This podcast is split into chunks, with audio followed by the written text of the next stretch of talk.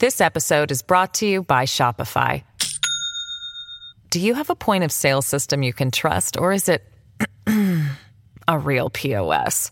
You need Shopify for retail. From accepting payments to managing inventory, Shopify P O S has everything you need to sell in person. Go to shopify.com slash system, all lowercase, to take your retail business to the next level today. That's shopify.com slash system. Hello, everybody. This is Marshall Poe. I'm the editor of the New Books Network. N B N listeners like to read books and buy them. So we thought we'd tell you that right now our friends at Princeton University Press are having a remarkable site-wide sale. You can get fifty percent off books, including ebooks and audiobooks, with the code fifty, F I F T Y, at checkout until May thirty-first.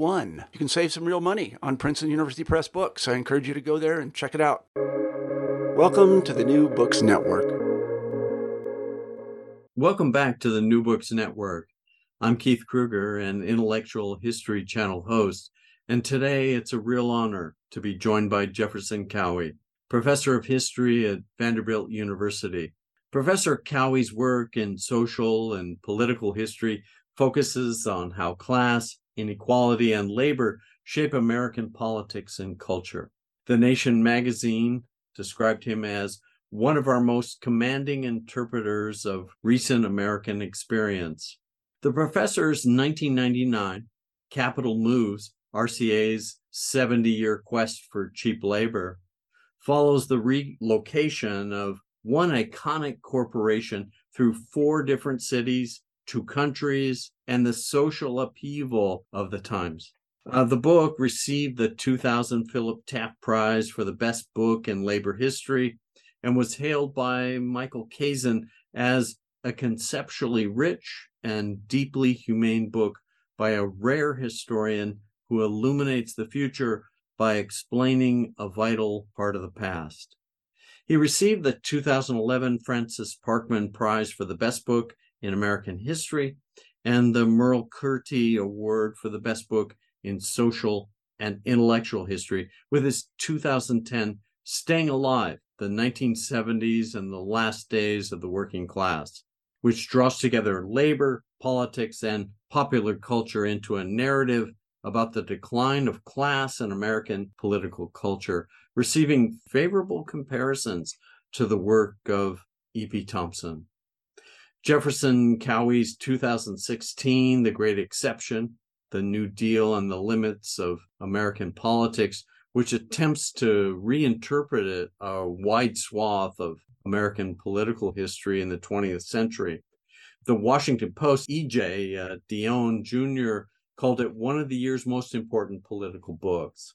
Today, Professor Cowie joins us to discuss his latest, published this year by Basic Books, Freedom's Dominion, a saga of white resistance to federal power. Professor Cowie, Jefferson, thanks for taking the time to talk with us today about your writing and research. Thanks. It's great to be with you, Keith. Uh, let me start uh, by asking you to share a bit about your scholarly influences and how you came to study social and political history. Wow. Well, that's a that's a long, long uh, answer, uh, but I'll try to I'll try to be quick. I actually started out at the University of California as an engineer. engineering major, um, and that didn't work out so well. Um, uh, and then I, I found my true passion uh, for history. Um, you know, when I think about it, it was really uh, Leon Litwack at the University of California, Berkeley, who was an amazing a scholar with incredible range. Talked about labor, race, class, gender to a lesser extent, but just uh, an amazing lecturer. Uh, he passed away recently. Um, and he...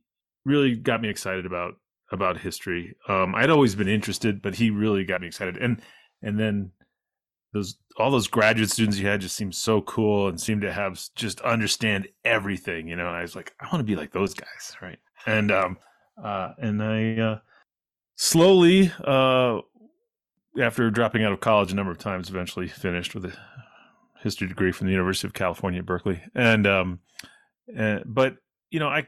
From an autobiographical standpoint, I've been interested in class uh, mostly and how class works in America, which is, you know, uh, something we try to obfuscate as often as possible in American culture. And, you know, my dad was a custodian. So I was, you know, I sort of had a front row seat to how economic inequality worked on a day-to-day basis. And, uh, you know, like Richard Sennett's The Hidden Injuries of Class was sort of important to me, where you, he kind of revealed the the subtle ways that class, that the people internalize economic inequality in the United States. And uh, that, that was a, a really important book to me uh, early on. So anyway, I eventually decided, oh, maybe I'll I'll, I'll I'll I'll study the labor movement. Um, and actually, I was involved politically in the anti-apartheid movement at Berkeley, not in a, an enormous way, but I remember we were doing this sort of sandlot campus politics about about uh, divestment from the from um, South Africa to end uh, the apartheid regime. And then we heard the longshoremen refused to unload cargo from South Africa down in the port of Oakland. And and right then I was like, oh, that's that's power. That's actual economic power. That's leverage. It's not just a bunch of kids down in Sproul Plaza at Berkeley yelling. Um, and, and and that got me really excited to see sort of those dynamics of of power. Um, hey, so let me ask you, uh, if you had to characterize yourself within a genre of history, because certainly your books point to an answer, but would you have a different take these days? Uh, and, and if you were leading a seminar uh, w- within your field of specialty, hey, what mm-hmm. foundational text would you recommend covering, and and and and how would you uh, kind of introduce yourself to the group? Well, yeah, that that's an interesting question, because it, it's a moving train for me. I went to school, I went to um, graduate school, and I studied with people who did labor stuff. Uh, Leon Fink, Jacqueline Hall, uh, especially John French, a Brazilian uh, labor historian at Duke. And um, I was at U N C, but he was at Duke. Um, and the school that I was sort of trained in was the what was called the New New Labor History. And it grew out of the social history movements of the sixties. Um, you already mentioned E P. Thompson. Uh, he's sort of the O G of, of, of labor history. His uh, The Making of the English Working Class in nineteen sixty-three kind of opened up the whole idea that class could be not a rigid economic sociological thing, but a something that is performed, uh, is iterative, is socially constructed at, at, at any given time. And that was brought to the U S through Herb Gutman, Dave Montgomery, David Brody, people like this. And um, my advisor studied with Herb Gutman. And so I really come out, I'm sort of the nth generation of this new labor history. But I, I quickly became a critic of it. Um, the community study and the factory study were kind of the coin of the realm in that world. And so my dissertation was the R C A project that you mentioned early on.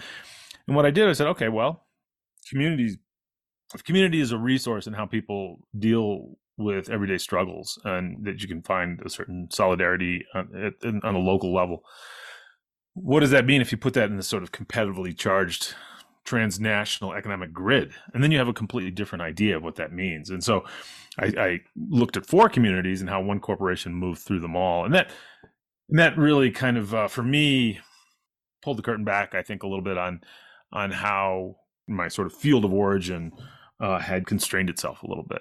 And then my next move was sort of this, you mentioned Staying Alive. I, uh, I said, oh, well, if, if class can be sort of socially and economically constructed, maybe it can be deconstructed at any given time too. And so I looked at the nineteen seventies and the dissolution of how class works in American politics, and how we sort of ended up with this hole, like a donut hole in the middle of our culture, where we used to talk about questions of economic power and economic equality.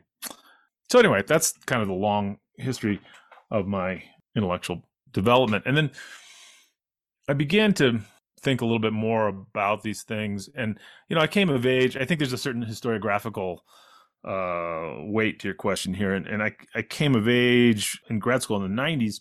And, you know, this was the end of history and the rise of neoliberalism. And, and even I got kind of, not directly, but you could caught up in a little bit. And there, there's a sense that, oh, race, race was not going to be as important a thing. That it was really like, if you could find a way to redistribute all the wealth that capitalism was creating, then maybe we could be okay, and we'll be sort of have this multicultural thing. But the salience of race just continued to kind of pound on and resonate. And so I, um, that's when I began to think about this book, Freedom's Dominion, and how central race was in, in constructing some of the central ideas of the American creed.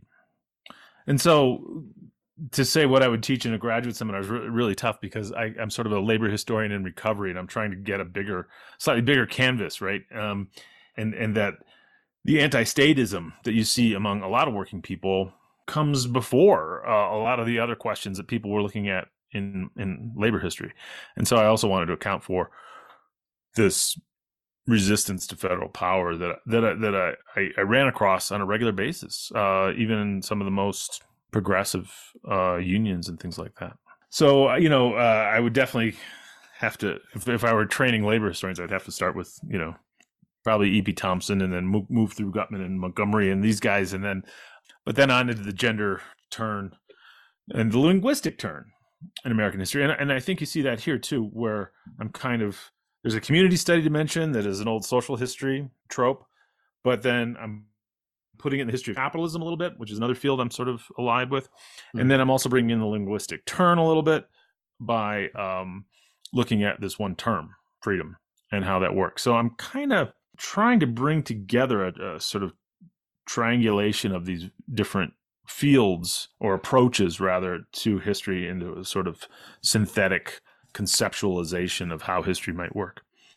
So uh, a reading list uh, for for your graduate seminar, hey, that would take you across a few boundaries there, where uh, like maybe Wendy Brown and Elizabeth Anderson and uh, Wendy yeah, Brown was on my undergraduate's final exam this just this week. Well, hey, you mentioned uh, Capital Moves and and your focus on labor and the corporation in Capital Moves certainly would earn you the moniker of labor historian, uh, whether, as you say, in uh, in remission or uh, or not. Um, there's a case case study like feel to the book, and I and I mean that in a positive way. You managed to combine uh, moving narrative with the existential angst uh, for people who had built their lives around uh, R C A.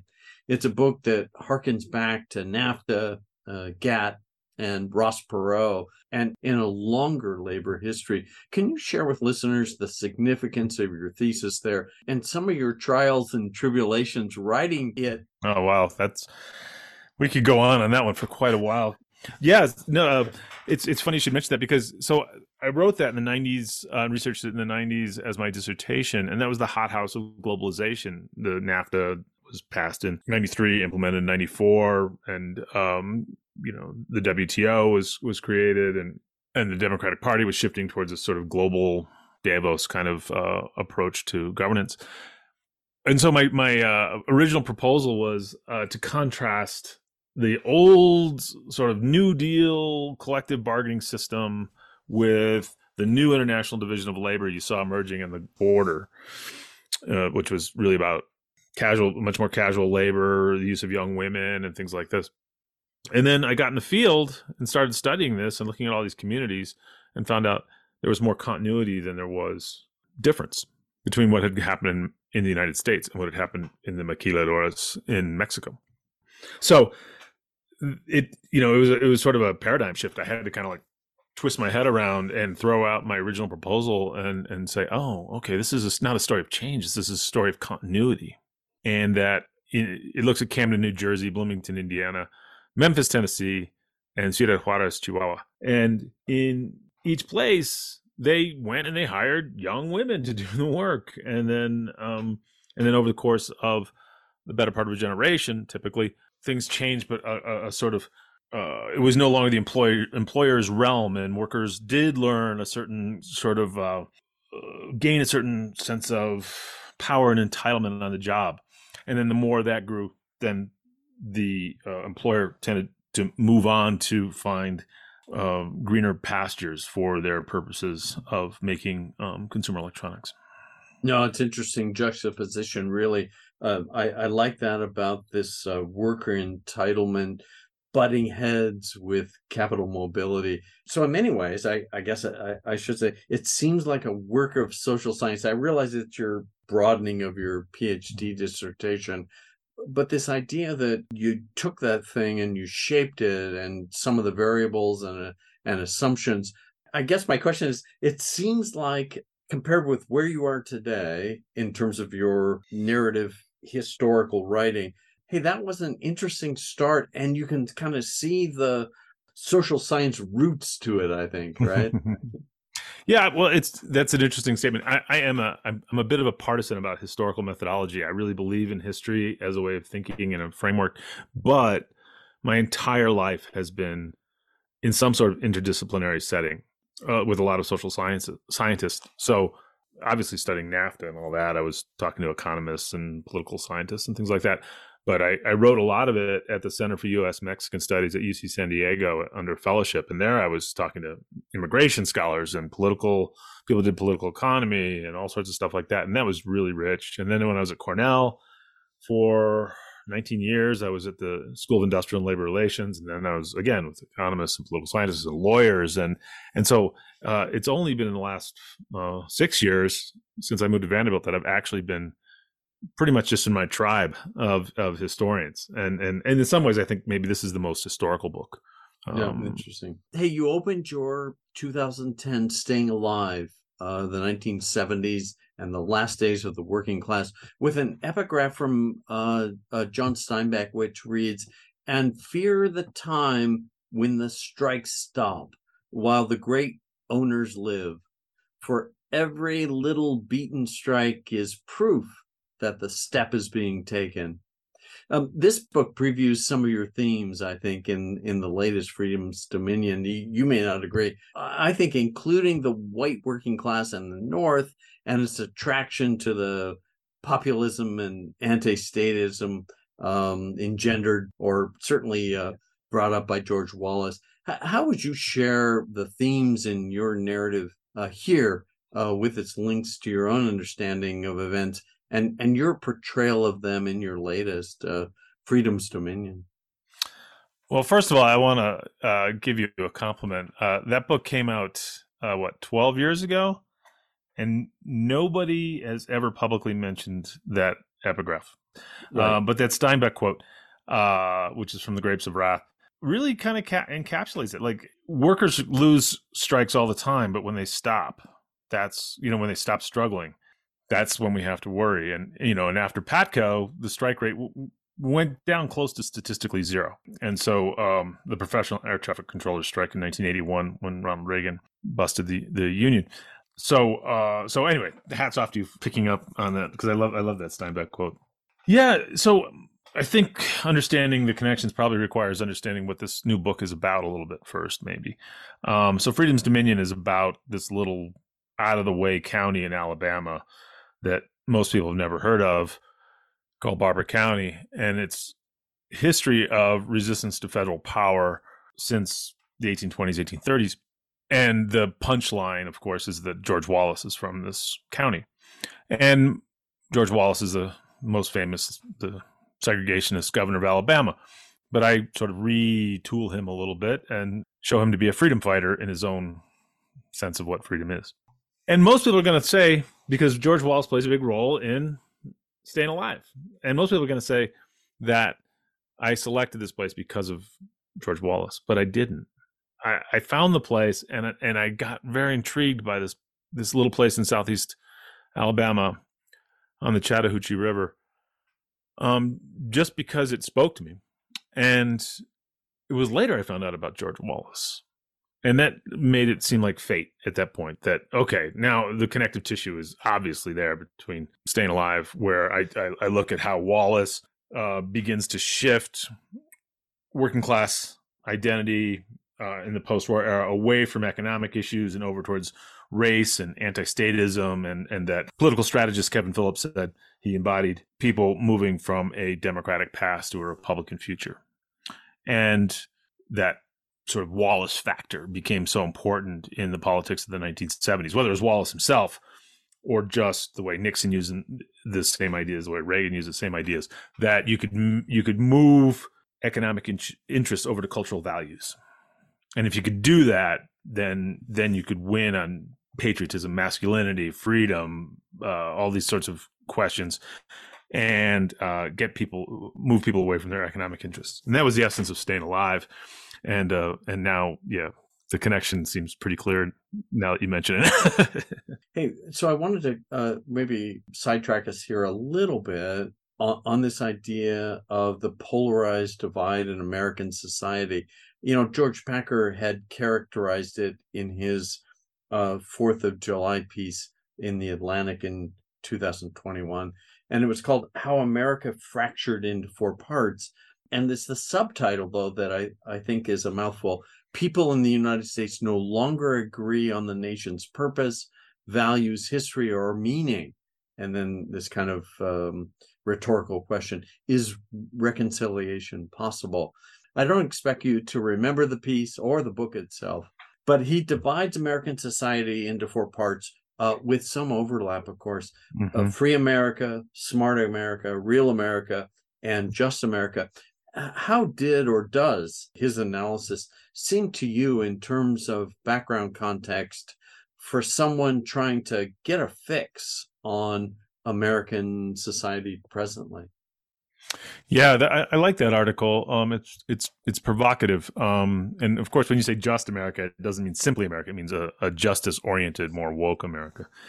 And so I, I find that useful. And Packer has been a little bit of a connection point in my work, um, because he also wrote Blood of the Liberals about uh, his family roots in, in Alabama. Um, and so a number of kind of connections with his work. So I like that. Um, So his Free America is kind of what I'm talking about in its most enduring sense. But I think the Free America floods into all the other dimensions of America.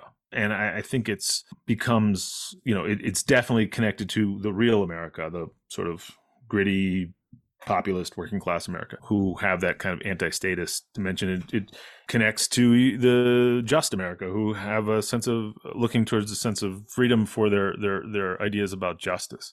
Um, so I think it, in some ways, because freedom is the American creed, is the core value that Americans put forth as who they are. I think it, in some ways it's it's it's the one that has the most powerful resonance. Now, my one critique of Packer's work on that is that, like a lot of us, including myself for a long time, the implicit comparison is the post-war era. So, yeah, everything fell apart as compared to the New Deal period, right? The, the, the period from the thirties to the seventies, when there was sort of a more cohesive political culture, shared values, Cold War culture, et cetera, et cetera. But that's what I was trying to do in The Great Exception, was to destabilize that and say that period does not make for a really good comparative framework because it stands out in a very particular way. It, it's not like the rest of American history. And so what I think the kinds of things that, that George is talking about in that article resonate really with the late nineteenth century pretty effectively in a lot of ways. My argument is what you see is less transformation away from a golden age then you do a sort of regression to the mean, right, of American history. Uh, you're going back to uh, deeper patterns um, that escape the shadow of the New De- of the Great Depression, the New Deal, Franklin Roosevelt. Thanks for sharing that. Hey, one one last uh, and I think necessary diversion here. Your two thousand sixteen book, The The Great Exception, as you mentioned, the New Deal and, and the limits of American politics. Your dedication uh, to open the book was to Nick, who taught me history, voice, and friendship. Do you mind sharing a bit about this, a- at least with regard to history and voice? I, I think a lot about these terms, and I'm curious about what you, uh, as an award-winning writer of history, means by voice, especially in relation to history. Wow. Yeah. Well, you, you asked about the trials and tribulations of writing Capital Moves, my dissertation, and I could tell you all sorts of crazy stories about that, from, you know, being pulled over by the police in Mexico and stuff like that. But the the writing of The Great Exception was actually one of the more torturous things. Um, it began with an article that Nick Salvatore and I wrote together called The Long Exception, Rethinking the New Deal in American Politics. And that that article... He and I sort of organic. We we we. He, our offices were right next to each other. He's a very noted biographer of Eugene Debs and uh, this kind of unknown janitor named Amos Weber, and uh, C L Franklin, Aretha Franklin's father, was a great preacher in Detroit.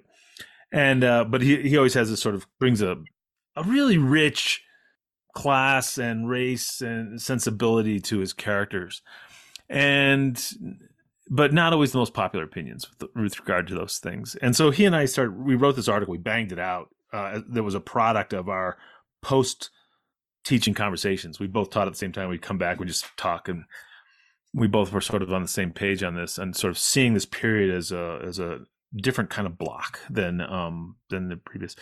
So then we decided to write a book, and we promised each other that if the book got in the way of our friendship, which was very deep, we would not continue it. Well, it did get in the way of our friendship, and in a big way. And we still continued it, and we were idiots and went against our own sort of prime directive on this, and ended up barely speaking to each other for a while. And we gave up on the project, and then I, I tried to move on, and I couldn't. And so every time I sat down, I kept thinking about that book project. So one summer, I just sat in my study, and I assembled everything we have, and I cranked it out, and I gave it to him. And I said, change whatever you want. Here's here's my manuscript. Change anything you want. Put your name on it. Let's end this. And uh, he read it and he said, it's yours.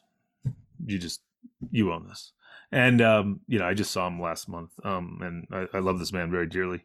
So what what do I mean by, but he taught me history, voice, and friendship. That That's how I learned about friendship, right? How how you can heal a relationship against all odds sometimes, despite what damage you, you may have done to it, and, um, and, and, and put that behind you. History. Just talking to the guy about history almost every day when I was at Cornell was was was so wonderful. And, you know, his, everybody should read those biographies, uh, starting with the Eugene Debs biographies, Eugene Debs, Citizen and, and Socialist, which won the Bancroft Prize, most prestigious prize in American history. And then uh, The Voice, which I think is the essence of your question, and I'm sort of winding around to that question. It works on a couple of things. One is trusting your historical analysis and instincts enough to go against the grain of the the prevailing trends in American historiography. So for me to put the phrase, the last days of the working class, in Staying Alive, that was when I first began to realize that I, I was sort of learning, it's a sense of courage, I guess, to to report honestly what you're seeing. Because I think my field of origin was uh, a little too powerfully ideologically driven, it, it, that put a blinders on it that, that prevented it from, I think, seeing kind of what was happening. And so by declaring this, at least temporarily, kind of uh, moribund paradigm in, in, the, in the way American politics work, that is class, um, and which I write in sort of tragic tones, I think, that that was the first time I was like, oh, okay, I think I, I think I know what it's like to just sort of go against the wind here. So th- what's interesting about that book is it's received better outside of labor history than it is inside labor history. Um, and it was the same with The Great Exception, and which we wrote together, which was basically saying the great period, the period of working class triumph, the period of, of declining inequality, the period of mobilization of workers into institutional frameworks and unions and all that kind of stuff, and legalization and all that. We're not going back. Uh, whatever comes next is going to be different, because so much of my world, my intellectual world, was, oh, how do we get back? How do we revive this? How do we get back to this? And um, and so having that voice word in, in that dedication was really about me having the courage of my convictions, uh, even when it meant challenging much of the fundamentals, I think, of my field. Nice. No, it's nice to... Uh... You know, put some some meat on that word that uh, we you like put to... me on the couch, man. So uh, it's not necessarily, as you were saying there, it's not really a repudiation of the E P. Thompson thing. Uh, look, he he had his own style and voice and approach to things that were right for the context of his own times. But on the other hand, you live in a different world. Yeah. Right. Yeah. And, and right. So there's a generational, a bit of generational patricide going on, I suppose, here, where uh, that I also saw that the people like that trained me in many ways were deeply influenced by the new social movements of the nineteen sixties. Right. They, they read Thompson. And then they saw the social movements in the streets of the United States, the anti-war movement, the civil rights movement, the women's movement, the gay rights movement. And and they saw revealed before them exactly what they had studied in, in this. And I was raised in the eighties, a uh, very different time, a very a much a much darker time for progressive politics and and the rest. And and so um, I, I didn't I didn't have that those reference points. I think it made me think quite differently about labor history and social history and social movements, um, and, and how they work and the obstacles that are deeply ingrained in the American experience that create difficulties for um, the possibility of, of, of fundamental change. Not that I'm against uh, trying, but um, uh, it's just, I think it's a eyes right. wide open kind of approach of, to history.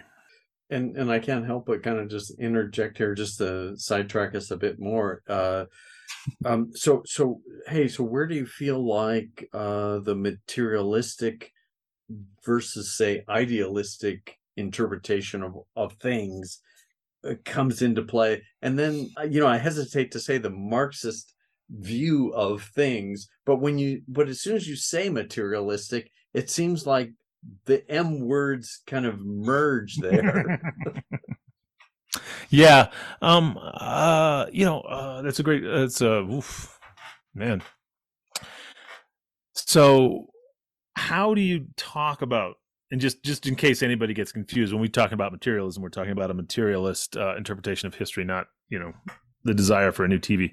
Um, so how do you place that in your analysis, that sort of that that structure matters, that, that material circumstances matter, that the struggle over material issues matter, but not but shed the determinism, um, and open up the the the range of subjectivities that are embedded in that material order, right? Um, I think is is uh, really what I try to do. Um, so. You don't want to throw the baby out with the bathwater, right? There's a lot useful in Marx and Gramsci and E P Thompson and all that stuff.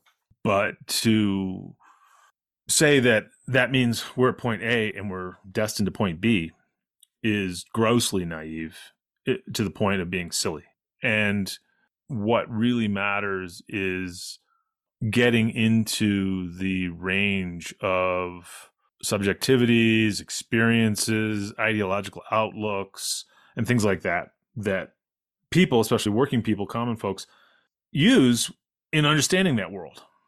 And it's not, you know, it's not a straight line from the shop floor to the revolution, um, by any stretch of the imagination, I think.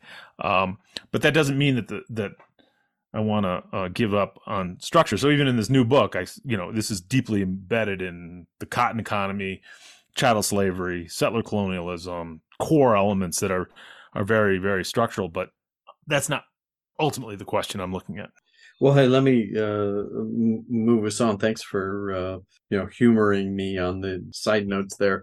Um, I, haven't, I haven't relived those, those books in a while, so that was fun. Hey, your final chapter of the book is titled "The Era of Big Government Is Not Over." Uh, and then in parentheses you put, uh, but the New Deal probably is. And and I focus on it only because uh, of the anti-statism uh, theme that runs through Staying Alive. And uh, can you share a bit about your thinking in that chapter as emblematic uh, for the book more broadly? Yeah, thanks for picking up on that. Yeah, I think that's juxtaposed.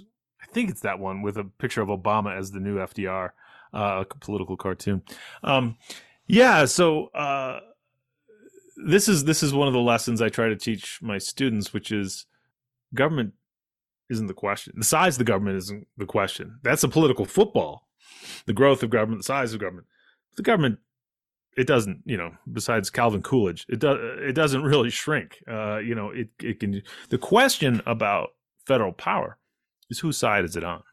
And so by saying the era of big government is not over, using the Clinton, the Bill Clinton quote, uh, I'm saying the size of the government's going to continue. The power of the federal establishment is going to continue.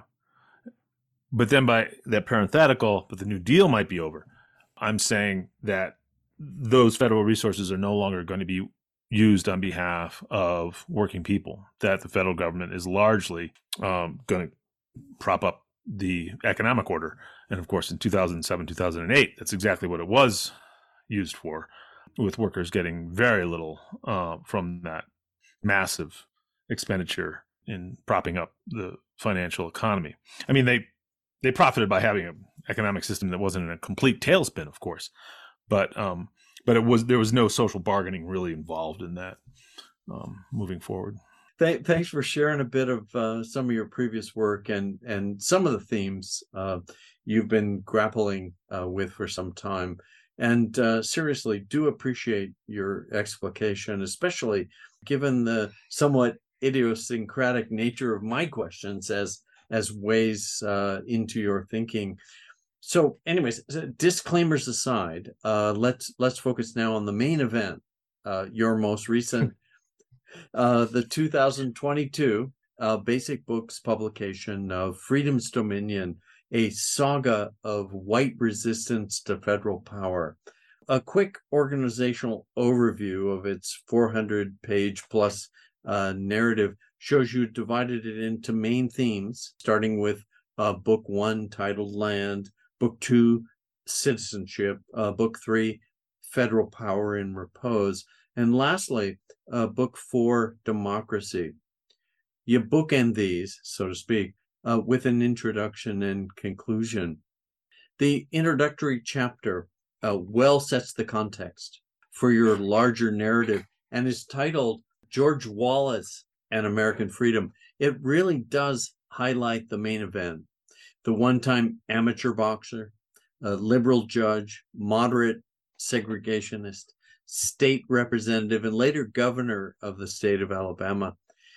If I had production staff working with me here, this is where you might hear Leonard Skinner's uh, Sweet Home Alabama and its nineteen seventy-four lyrics rising in the background. Um, uh, Sweet Home Alabama, oh sweet home, uh, where the where the skies are so blue and the governor's true. And the reference uh, would have been to Wallace. Can you set the context here for listeners? What is it about the juxtaposition of George Corley Wallace from Southeast Alabama and the foundational idea of American freedom that you found promising as the counterintuitive threads for your narrative? This episode is brought to you by Shopify. Do you have a point of sale system you can trust, or is it a real P O S? You need Shopify for retail. From accepting payments to managing inventory, Shopify P O S has everything you need to sell in person. Go to shopify.com slash system, all lowercase, to take your retail business to the next level today. That's shopify.com slash system. Right. Well, um, great setup. That the, uh, there's an ambiguous chorus behind that that we love, the, the the governor line where they go boo boo boo in the background on that song, which I've always uh, tried to parse out, but I think it was merely production. Um, anyway, uh, yes. So Wallace is such a fascinating character, and uh, as we've already discussed, much of my work is kind of in an orbit around this character, at least this character's ideas. So I begin with his most, you know, he's most famous for saying segregation now, segregation tomorrow, segregation forever at his inaugural address in January nineteen sixty-three, for standing in the schoolhouse door to try to prevent the integration of the University of Alabama, for his presidential runs that destabilized the Democratic and Republican binary. But when I do, I, I go back and look at that famous segregation speech in the opening, and I say he mentioned segregation four times. And this is what he's famous for, right? The three times for that famous, infamous mm. phrase, phrasing, which was written by Asa Carter, a Klansman, and and then one other time. But he mentions freedom and liberty over two dozen times, or two dozen times, I would say. So what's going on there? What is he talking about? Why is he talking about about freedom so much, and what does that mean? Well, in his world, there's this, this this federal force is always just sort of on the horizon, and I, I picture in his imagination these, you know, the legions of federal bayonets right on the hillside above town, ready to descend upon the innocent people of Eufaula, Alabama, or, or Clio or Clayton or any other towns I study in this. And they are going to subvert the freedom, the God-given freedom of white people. And, and then that begs the question, what does this freedom mean? And why is the federal government the enemy of freedom? And I trace this using uh, this guy, Orlando Patterson, historical sociologist uh, at Harvard. I um, I look at uh, freedom, an, a kind of an aspect of freedom we don't talk about very much, and that is the freedom to dominate. That this isn't just the freedom to not be a slave. That's how we would think about it. Like, I'm not a slave, I'm free. But what about the freedom to enslave? What about the freedom to control? The freedom to dominate, the freedom to live in freedom's dominion, as I as I use in the title. And the federal government is the, is the constant threat to that. Not a not a very effective threat, but a, but a constant threat and a great source of political theater and rhetoric that the feds are coming to get your freedom. That's what Wallace used throughout. Uh, people focused on the segregation and thinking, oh, this freedom stuff is just rhetorical patina to to cover his racism. But I, I actually think that the freedom part is central to how he understood things. And if you, if you're just a snarling racist, you're only going to get so far. If you're fighting the federal power on this sort of freedom to dominate, this white freedom, as I call it, you're going to get a lot more people, right? You're going to get moderates. You're going to get rich people who want to curtail taxes. You're going to get, you know, people who don't want busing. You're going to get people who don't want school integration. You're going to get a lot of people who don't want to necessarily make a claim on directly on race. But if you're declaring your freedom from federal power, you're going to you're going to get a lot more people. No, you you make some some points there. In fact, you you open the book. I didn't mention this by dedicating it uh, to those who have kept faith in a better freedom, uh, uh, which says a lot, I think, uh, because the the reader. Uh, then sees uh, a, a a picture on the next page of uh, George Wallace campaigning in nineteen fifty-eight before his hometown crowd.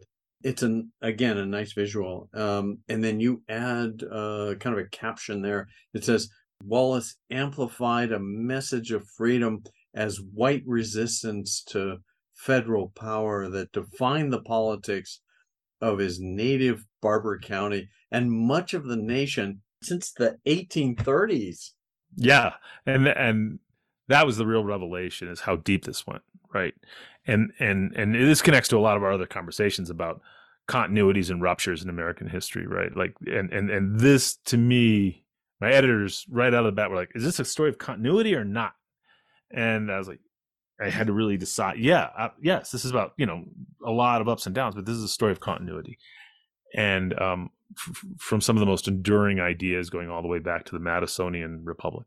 Footnote, though, that dedication, since we're doing inside baseball, I originally dedicated it to my wife, and she said she didn't want her name on this thing at all. So nice. Uh, well, or, all right. Well, so as if as if that inside baseball bit there is not enough for listeners, um, you do offer readers. Uh, James Baldwin quote uh, that history is, and, and it's a fairly famous quote, but one of the lines or one of the parts of it is, uh, is history is literally present in all that we do. And it, it's part of an Ebony magazine piece that uh, was aptly titled The White Man's Guild. Um, mm-hmm. while, while reading the book, I find myself going back to what amounts, I think, to your own, uh, you mentioned uh, Patterson, three-note chord previewing your your book's uh, broader themes. That is, uh, I felt aspirational, as you put it, better freedom. Uh, and then the instrumental version using the picture and eighteen thirties uh, connection. And, and that is really a Wallaceized freedom. And, and then finally, uh, the implications as articulated uh, by Baldwin uh, in nineteen sixty-five in that epigraph that you that you put there. Anyways, there, I don't know where the question in in.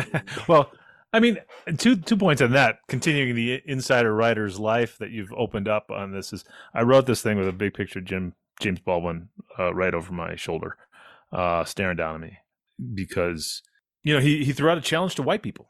Uh, he's, you know, he says, we're not the problem. White people are the problem.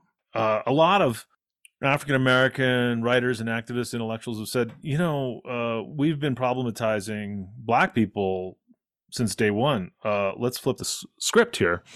And that's what I'm doing. Um, there's a rich, rich, rich literature on, you know, the slave communities, uh, black resistance during Reconstruction and Jim Crow and, and all this, and this is wonderful stuff. But I wanted to get at this other dimension, which is why do white people behave the way they behave? What do they believe and why? So that's what this book's about. Thanks for the uh, the meta commentary there. There you go.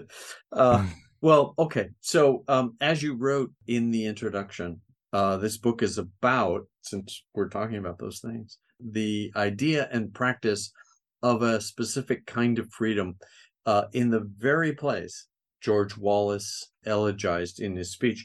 That is uh, Barber County, Alabama, and its main town, uh, Eufaula.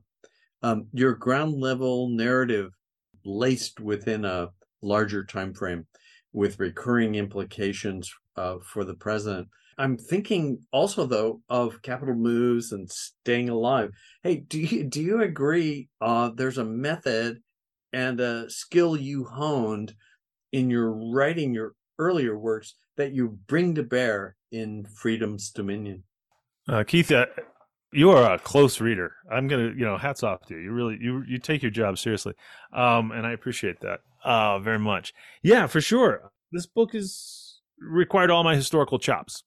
Um, I had rarely ventured before nineteen thirty in my history writing. And so I had to break out of my paradigm, but the continuities I think are, are, are real. Um, and I'm looking at some of the elements that make American political development unique and why it's different than a lot of other, I mean, every, every society is unique in its political development, but there are some real remarkable outliers in terms of how U S developed. And, and what I found in Freedom's Dominion, in this community study, for lack of a better word, is the deeper story of what I was trying to talk about in the later books, or the earlier books. I mean, problems I've been trying to investigate in my earlier books, I found to have roots that go all the way back to the earliest part of the Republic.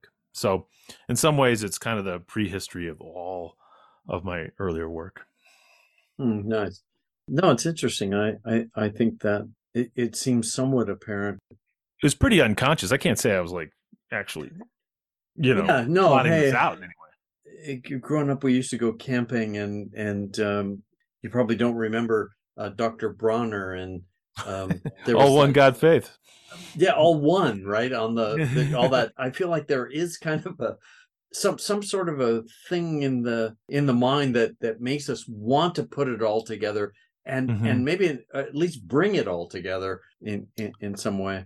Well, you know, that, it's interesting. So the the act of synthesis is, is is really interesting. And one thing I set out a challenge for myself in in this book, and that is I'm going to I'm not going to tell a national story about white freedom.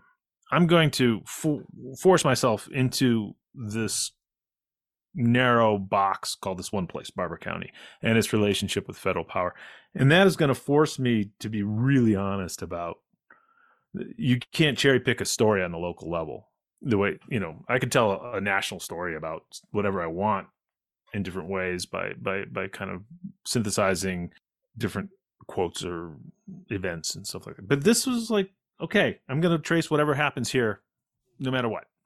And and and that was it was interesting and fun and challenging and scary, and but yet it still has that synthetic arc of the of the history of the Republic.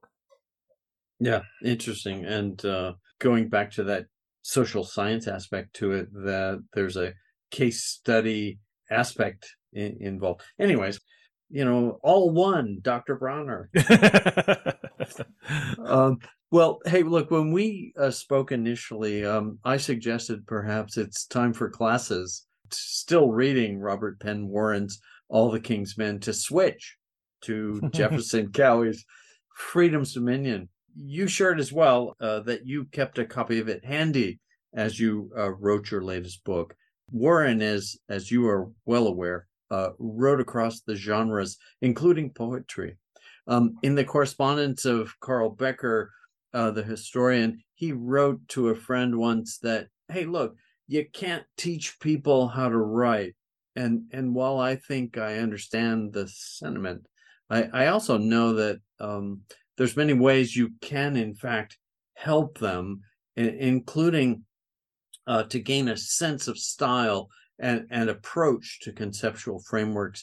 Um, can you share a little of uh, why Warren's work is important to you?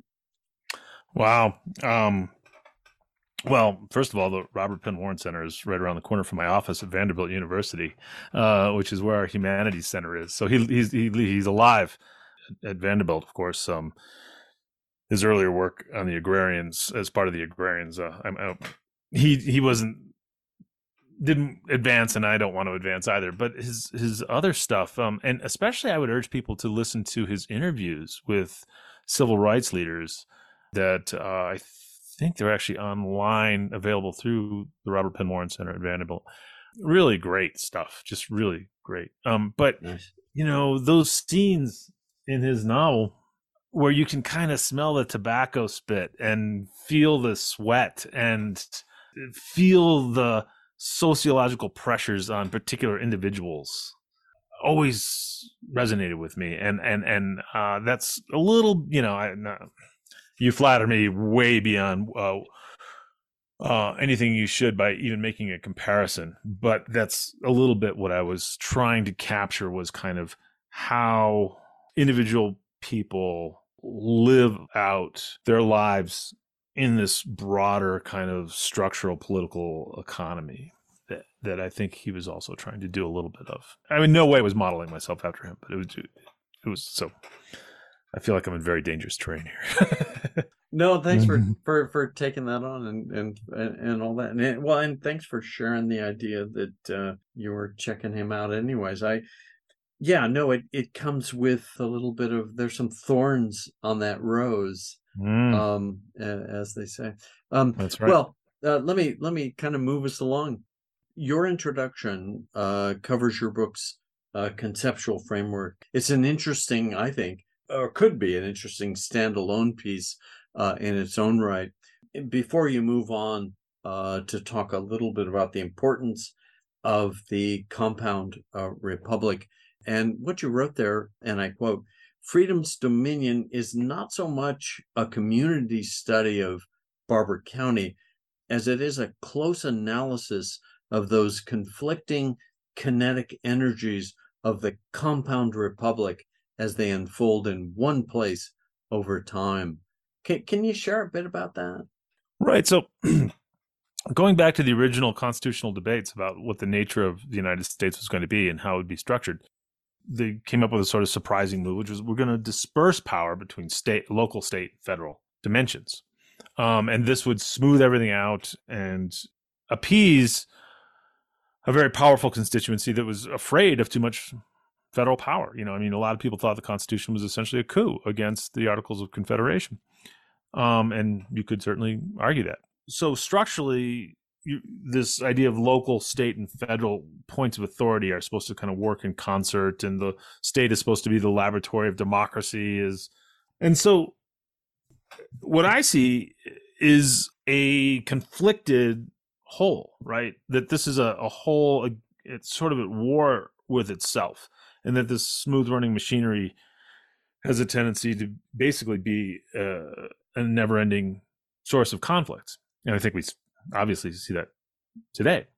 It feeds into this idea of freedom because the definition of freedom I'm working with resonates most effectively on the local level. I am standing for the freedom of this place, however you define that. This town, this county, this state. And states' rights are obviously part of this. The federal power, federal authority becomes the enemy of that local freedom. It's a threat to that local freedom. Even though most of what the federal government does is in favor of local white people, the sort of political conflict that's seeded into this into this model of the compound republic really um, is ripe for this kind of conflict over who's in control, who's in charge, who can say who has power, who has the vote, who has economic rights, who has, you know, um, and, and that's the juice. That's the richness. That's where I really got excited about this project, because uh, it, it is in many ways the central conflict of American history. Nice.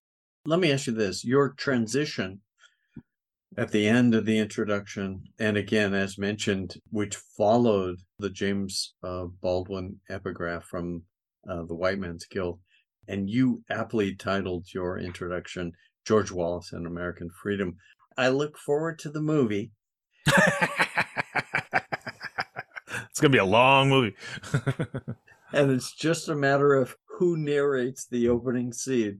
I imagine someone like Morgan Freeman uh, from The Unforgiven, or Kevin Costner in Dances with Wolves doing the voiceover.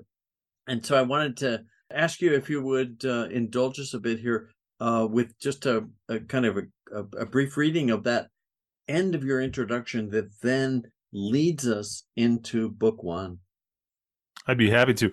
Um, and since you're talking about other forms of narration, uh, a plug for the audiobook, which is re- uh, read by a guy named Andre Chapoy, and he's uh, has this rich Louisiana accent, and it's, nice. it's it, it, yeah, he does a, a wonderful job uh, of reading this thing, and he does the voices, and it's very, very uh, effective and dramatic. That's so, on Amazon or Audible. Yeah, or wherever you you know you can get Audible sure. books. Thanks for asking me to read this. I, I like this scene too. This is the uh, last two short paragraphs of the introduction before book one, called Land. Like many good tales, this one begins when a stranger comes to town.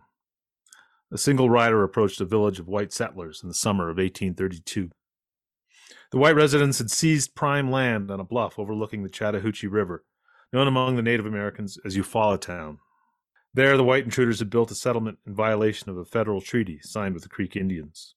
The interlopers drove the Eufaula Creeks from their ancestral home, seizing their crops and depriving them of any of their means of subsistence. The approaching rider was a federal marshal. Before he left, he burned the white settlement down. Nice. And um, by that I mean a uh, nice transition to book one, Land.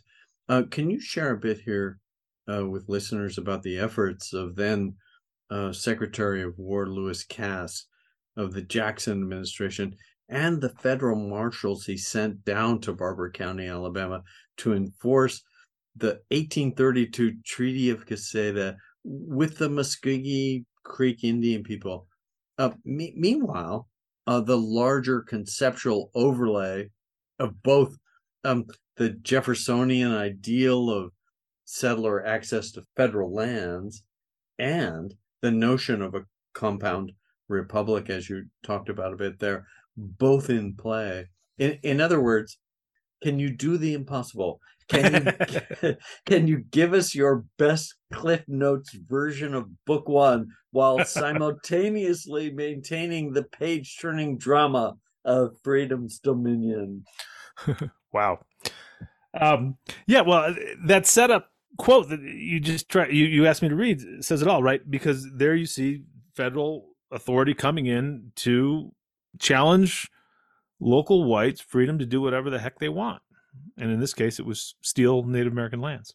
But the weird thing is, wait a minute, rewind the tape. What's going on? This is federal power under Andrew Jackson's administration siding with the Indians. And that's not the story, right? That's not the narrative we get. Um, and uh, early on, uh, somebody read a chapter and said, "Oh, you're a Jackson revisionist." And I said, I guess I am. I I, I don't know. But uh, I don't want to let Jackson off the hook. So the, the dominant narrative of Jacksonian America is, as you say, a sort of realization of the Jeffersonian ideal of uh, allowing white access to land, Western lands. And this is basically the old Southwest, Georgia, Alabama, Mississippi.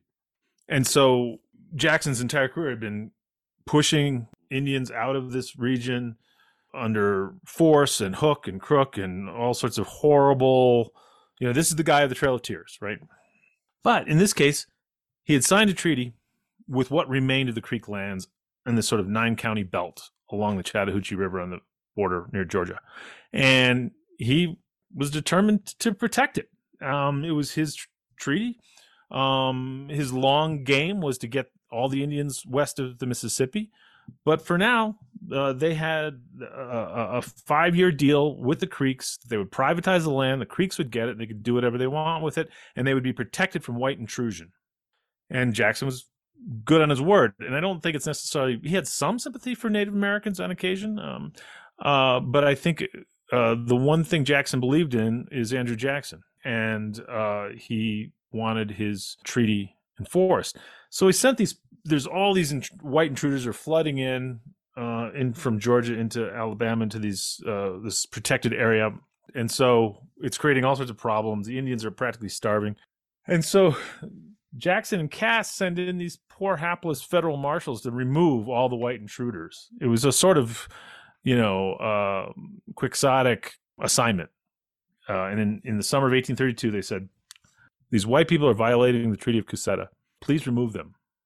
And so he's like, okay. And, and, and, um, so I, I begin the next chapter with this kind of this federal marshal Crawford trying to figure out how best to do this and finding that if he was really going to enforce the will of the federal government, it was going to take, you know, a lot of force because he would remove them and they'd come back. They were sort of like water just flowing into, um, into this region. And, um, So this sets up a key element of the story, which is the federal government's sort of partial measures. Had they actually gone in there and really done it right with a lot of troops and set this up and said, this is the Creek Nation, end of story, you're out of here, it might have been different. But they went in and they said, you guys need to go. And they had a few, you know, they had some troops, and it was just enough to create drama and to threaten the sense of white freedom of access to land, this Jeffersonian dream of filling the continent with with yeomen, uh, independent yeomen, right, who own their land, and that the federal government at that very point becomes the enemy of white Americans' freedom to own land. And this plays out over the course of five or six years until finally the Creeks rise up and actually fight, try to drive the intruders out on their own, even though they begged the federal government for more um, enforcement. This is sort of the weird thing. The, the Creeks are begging Jackson and Cass to bring in more power, more troops, because they understand that the federal government, and this is another theme of the book, that the federal government is their source, is a resource in their fight with unruly democratic white locals. Long story short, the whole thing breaks apart. The Indians rise up, and then the federal government swoops in, uh, siding with the white intruders, and drive the Creeks out for good, where they actually start Eufaula, Oklahoma, uh, after they're driven west to the reservation territories. No, it's a, it's a gripping part of the narrative, really. And um, and I think really for, for many listeners who may be unfamiliar uh, with that particular Southeast American history, it's, hey, well worth a read there. And that whole bit about Uh, the creating of the martyr of um, Hardiman Owen. And geez, I, it literally is a scene out of a movie where he dynamites a cabin. His own that, cabin. Right? And then invites the federal marshal to come in for a meeting. You couldn't script that. I mean, yeah. yeah. Little little Sam Peckinpah there. Uh, yeah. So when Hardiman Owen is this sort of rascally character, Uh, one of the main int- intruders who just wants to resist federal power at all odds. And he does all these tricks, like you say, like trying to blow them up in his own house, uh, and finally draws on federal troops, and the federal troops shoot him. And when the federal troops shoot him, this one trooper shot him in the head. Then now you have melodrama, right? Now you have the story of federal troops shooting an innocent, freedom-loving Alabamian, and you've got yourself a martyr, and now you've set up the fight against the federal government in perfect terms, even though this guy was a horrible human being. He was a grave robber. He was, you know, he was like, yeah, no, you have some great uh, descriptions in there of the kind of stuff that, uh, I mean, the, the way he beat and treat people. Uh, so interesting justification. And like you say, I mean, our um, protagonist there, the federal government, really, I just needed to come in. Well, maybe not. It's easy to say this now, but but on the other hand, your argument in, in part is, hey, we should have stepped in with some real force. And right, and and if you go back to the old Federalists, um, that is those in favor of more federal power under the Constitution, they they did do that. I mean, uh, they wanted to prevent settlers from running willy-nilly across the West because it was creating all sorts of headaches for them militarily and politically. Um, and they were much more aggressive in policing the actions of white people against uh, Native Americans. And so, you know, this this is where we see this sort of freedom-loving anti-statist dimension really beginning to uh, ripen in the eighteen thirties. And figures, another surprise for me was the role of Francis Scott Key, of all people. He goes in and he plays, this is another character that you see throughout the book.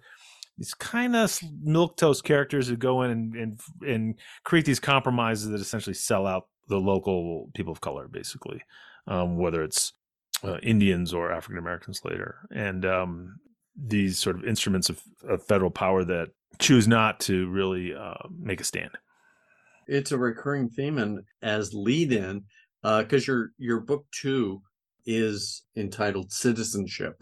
And this is a key section of the book. And as you point out, uh, during Reconstruction, when our uh, minor protagonists in the form of U S federal troops stood up for African Americans and their right to vote, it became apparent by eighteen seventy-four that the idea of a backlash uh, was no inconsequential term in the lexicon of American history.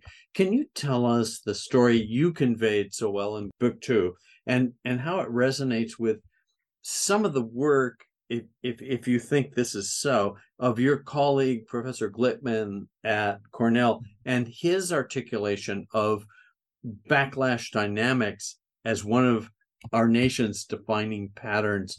And I'm thinking here especially of Black people shot dead for expressing their right to vote. Can, can you frame that important story and its significance for a polarized America?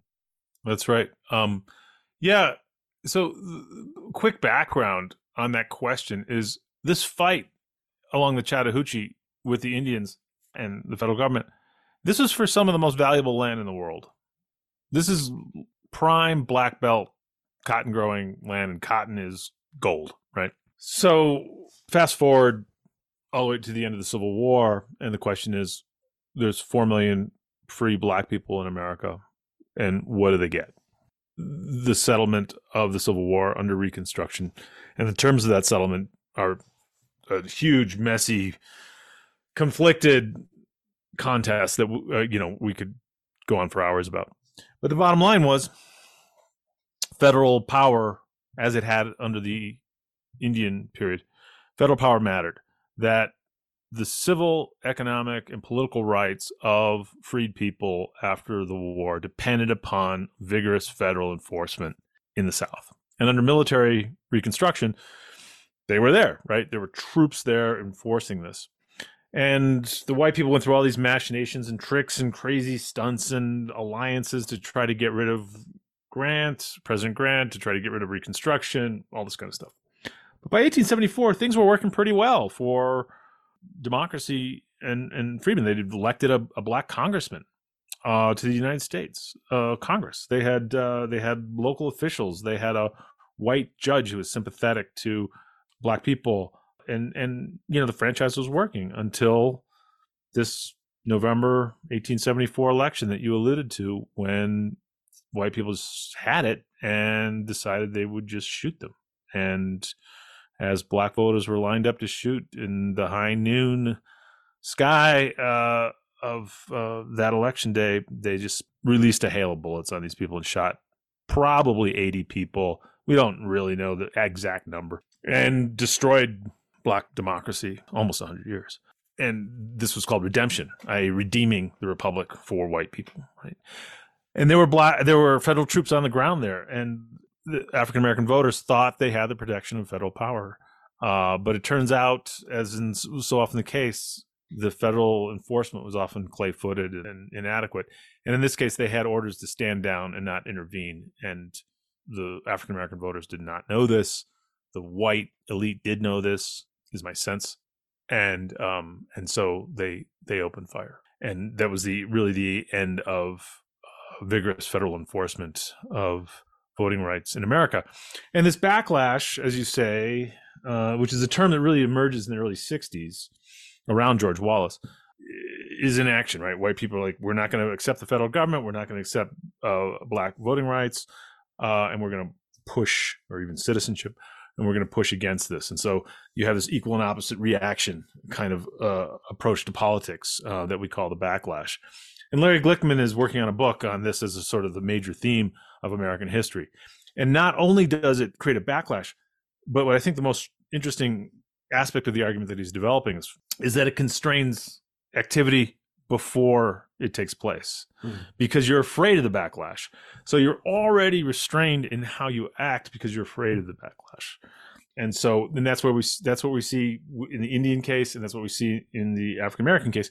When Francis Scott Key is in Indian, is, is, is in the um, Creek Nation, he's afraid of antagonizing. He's afraid of civil war uh, when he's there. He's not just a milquetoast politician. He's actually, he is, but he's also actually afraid of fomenting civil war. And so he's trying to create this compromise to avoid that.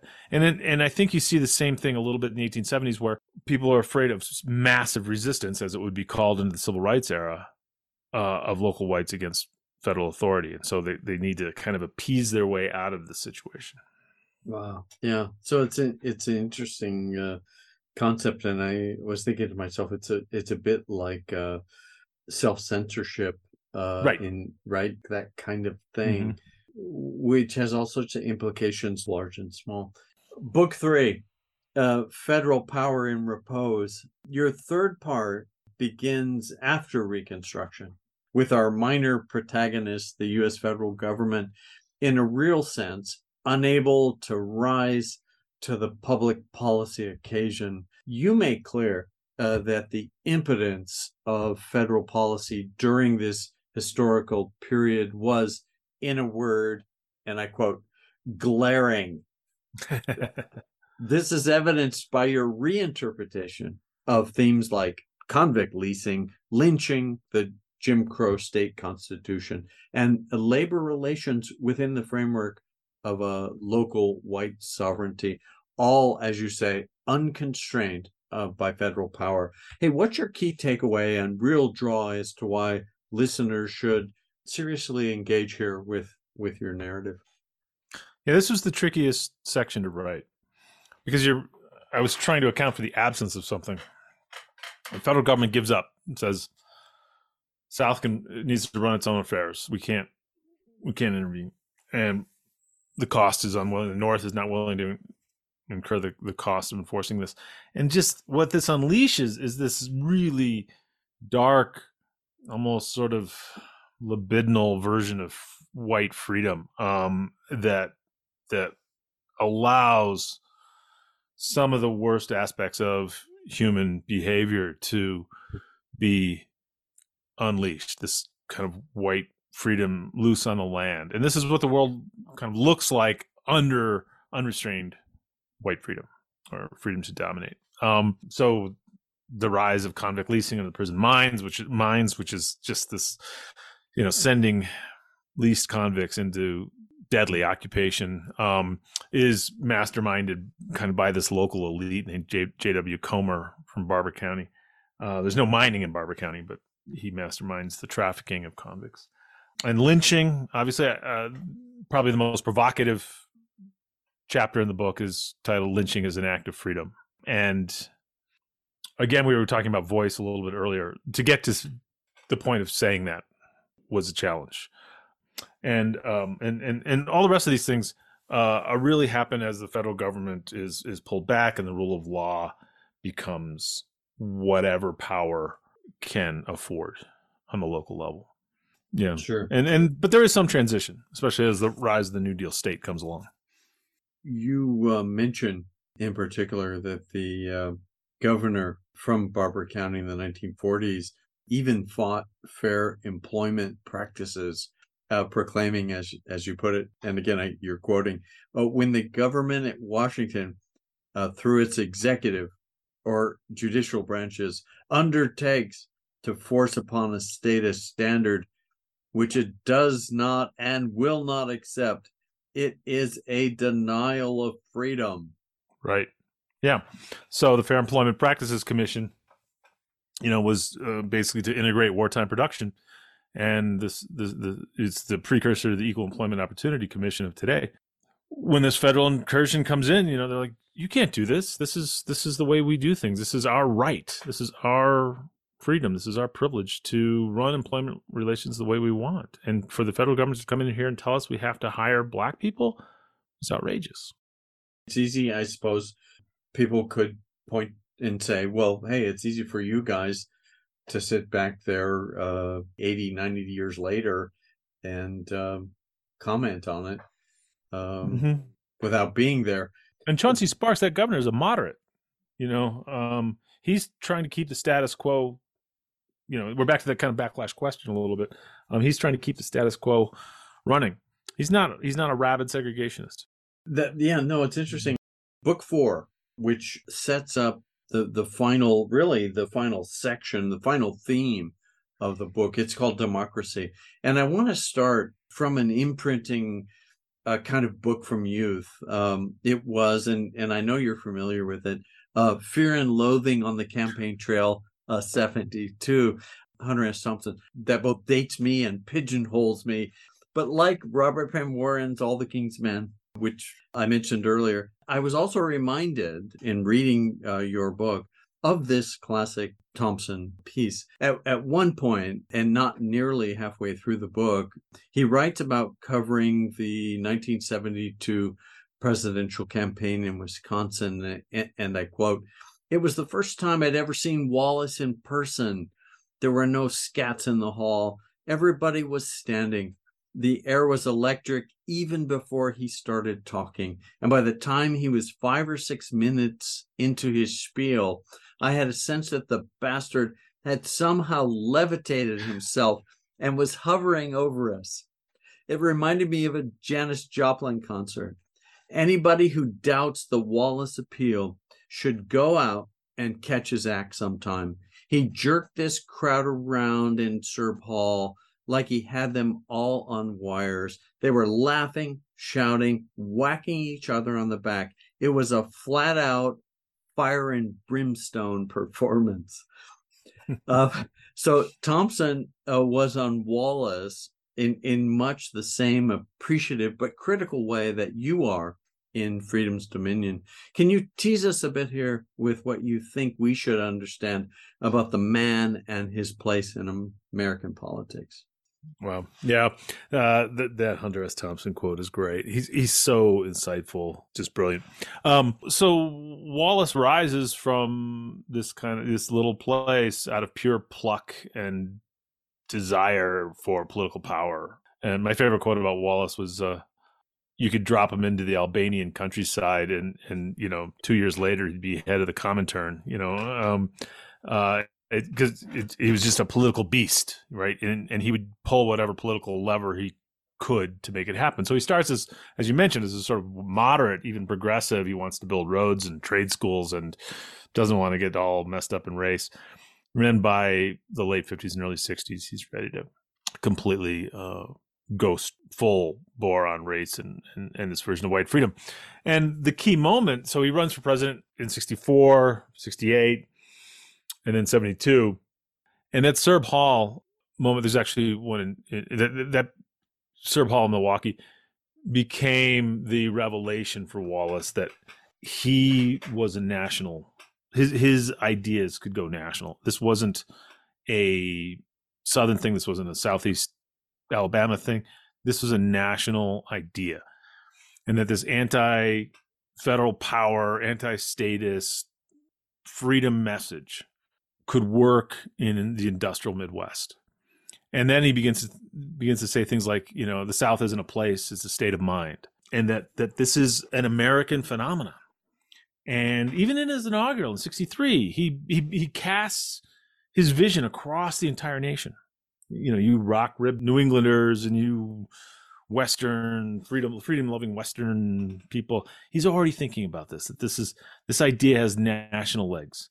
And so his ability to draw together people like those Eastern European descendants in this club in Milwaukee, plus elite anti-tax people, plus, you know, the real crazies on the right, He, he sometimes called his party the Squirrel Party because it attracted all the nuts. And um, that there was a coalition to be built around this idea, and that this was a, a, a almost sparking loose wire in American politics. And if he could connect it up, he could he could make something happen. Of course, he's he was shot during the Maryland primary campaign in seventy-two. That in some ways is an interesting story in itself, and Thompson goes off on that, and it's part of uh, Fear and Loathing on, on the Campaign Trail seventy-two, which yeah. in its sense, which should be uh, required reading, I suppose, in, in certain yeah, uh, certain courses. I used Fear and Loathing in Staying Alive because that was a much more cultural study. I didn't use Fear and Loathing for this book. Now you're making me wonder if I should have. uh, no, no, and uh, well, no. I know, it's just so insightful, but this is such a... Well, no, I, there's a lot of ground to cover, and it wasn't, it's not about that. It, it was more about your narrative, uh, sparked some things back from those days. And, uh, and I, I, I just remember that. I mean, so the connection, of course, between Thompson and, uh, R P uh, Warren, uh, is so far, uh, it's a little bit like trying to, uh, pull in, uh, Uh, William S. Burroughs, you know, it's like, right? It's like, where do where do you stop with this kind of stuff? When I teach writing, I do teach the intro to Fear and Loathing in Las Vegas, where they're driving out of Barstow, and he says, you know, the the bat started flying all over my head, and and, uh, and yeah, and, no, uh, hey, no, there's some classic stuff there. I, I don't, I'm trying to uh, distance myself from it, but uh, yeah. uh, but um, hey, that was we're actually what. It clued me into uh, wanting to read the seventy-two campaign stuff. Yeah. But, but, it, and the interesting thing about that was, is, geez, it's almost, it's well over four hundred pages, and it's not just a bunch of bullshit about, no, you know, no, no. Uh, being That's what I thought it was at first, but it's. Yeah. Yeah. Right. I mean, and, you, you hear about the drugs and all that stuff, but then you, the guy could drop a reality bomb like nobody's business, you know? And, there you go. Yeah. Nice one. Yeah. Reality bomb. Nice. Good. Um, wanna, well, hey. One other thing about the yeah, Wallace sure. bit. Um, and that's the federal role in the civil rights movement, um, because it's so important, and, and it, that Wallace, Wall, you know, Wallace is fighting federal power on the local and state level his whole life, and then, um, but he always fails, but he fails forward. So every time he loses to federal authority, he wins the popular mm. sentiment, and you know, it's a little like Trump, right? You know, in in in, in some ways.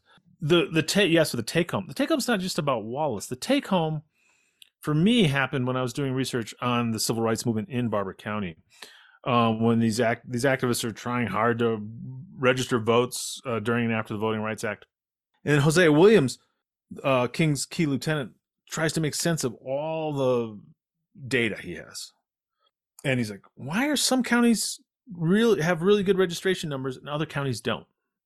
And he's like, well, these, these counties have good leadership. These counties have good organization. He can't figure out what it is. And then he finally finds the key variable to why some counties had successful voting registration drives. And it was the presence of a federal registrar. And so this is where we see that, again, it goes all the way back to the Creek stuff, right? That that the power of federal authority in these places is key to um, protecting minority rights. And in this case, they weren't even minority rights. And so...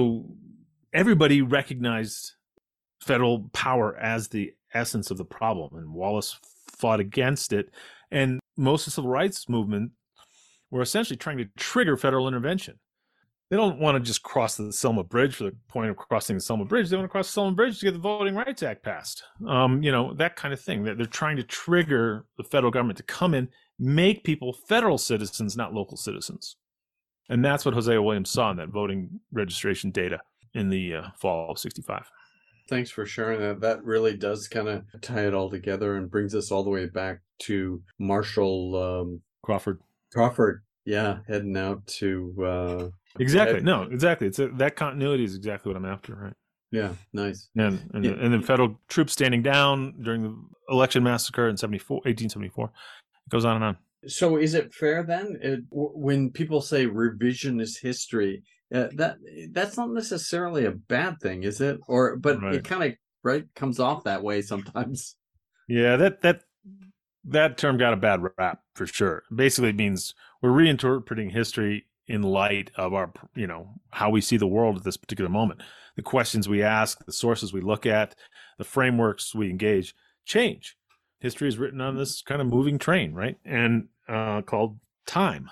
And and so we're all revisionists in some ways. Um, and, but what it's been painted as, especially by people who are trying to discredit critical inquiry into the past, is, oh, well, we knew what we know the facts. You were just making up this revisionist narrative, this fairy tale.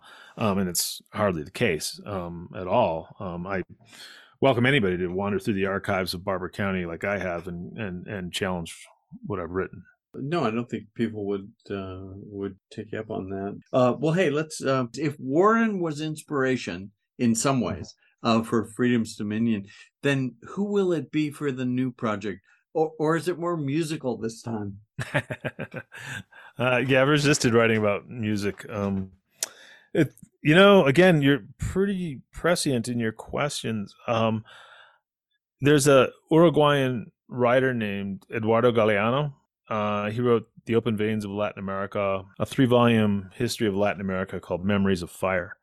And it's a sort of mythopoetic, slightly magic realist, slightly document-based history of Latin America.